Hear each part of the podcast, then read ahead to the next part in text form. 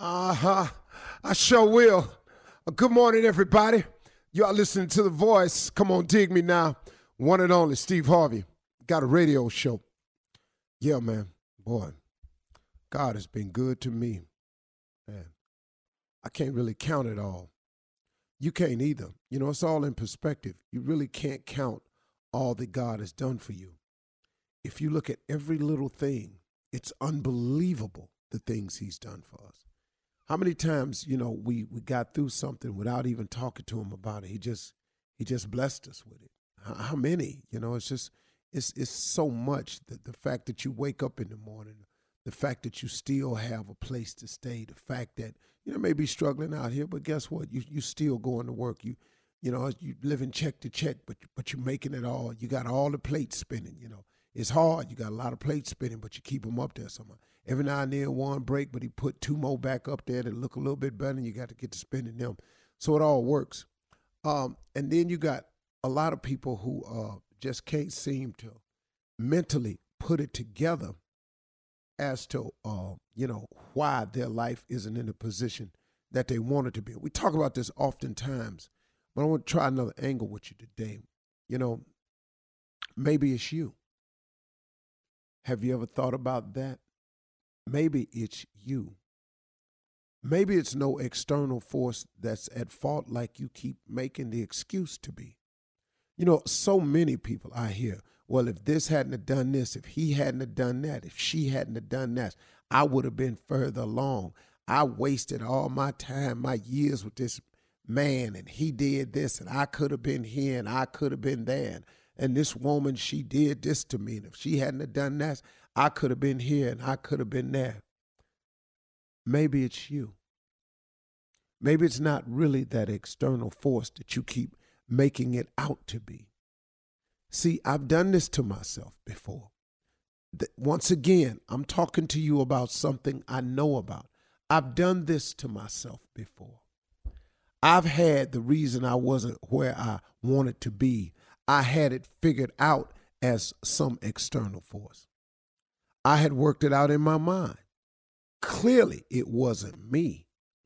Because if so and so, or if this hadn't happened, and if they hadn't done this, I would have been further along up the road. That's what I was saying. But hold on, hold on, man. Boy, I learned a valuable lesson, man. See, if you don't ever let it go, it's going to be hard for you to go if you don't ever let it go, it's going to be hard for you to go. I was listening to Bishop T.D. Jakes one day, and I heard him say, You can't drive your car if you going to keep looking in the rearview mirror. You go outside and try that. Try to drive your car, but keep your eye in the rearview mirror. All you looking at is where you been. All you looking at in that rearview mirror is where you passed or should have passed, something you should have moved on from. All you doing is looking in that rearview mirror at what happened back there. If you don't stop looking in the rearview mirror, you're going to crash your car over and over and over again.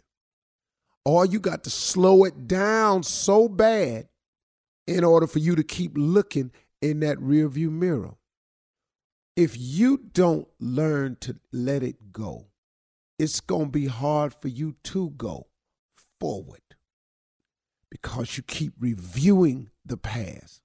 The past is the past. And I know it's hard. Man, I watched a show and this lady said, Well, I just can't ever forgive them for that. Well, guess what? Guess what? God may have already forgiven that person.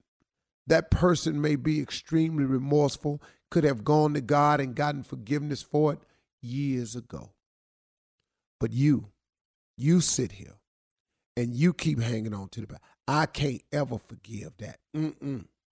Then I heard Bishop Jakes come on the show one time and say something that really, really struck home. You keep drinking the poison, waiting on your enemy to die. he said that. I just shook my head and went, wow.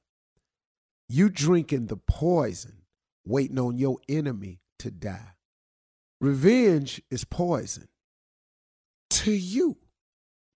You know, uh, if, if hatred is poison to you, unforgivingness, when you won't forgive a person, that person could be going on with their life, made to right with God, don't know how you feeling.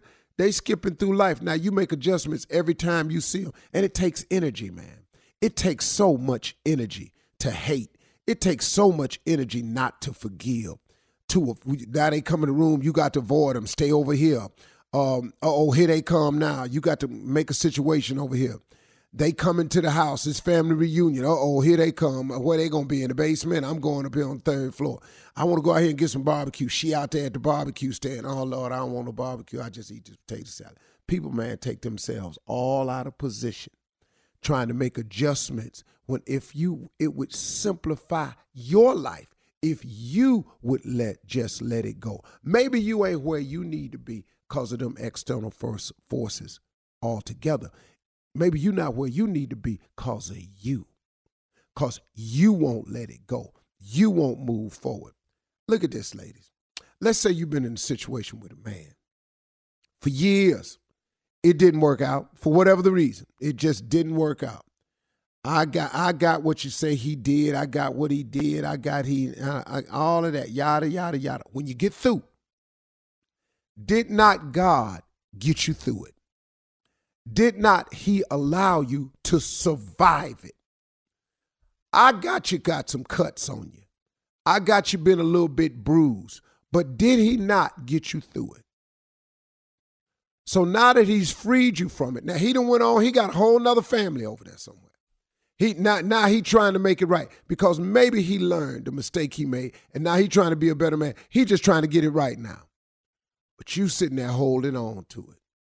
You drinking the poison, waiting on your enemy to die. So now instead of you enjoying the blessing of finally being free from a situation that was not healthy for you, you create an even more unhealthy situation in your mind by hating, by having revengeful thoughts, by hoping he fall on his face. Maybe you even doing something to the other situation to make sure they struggle.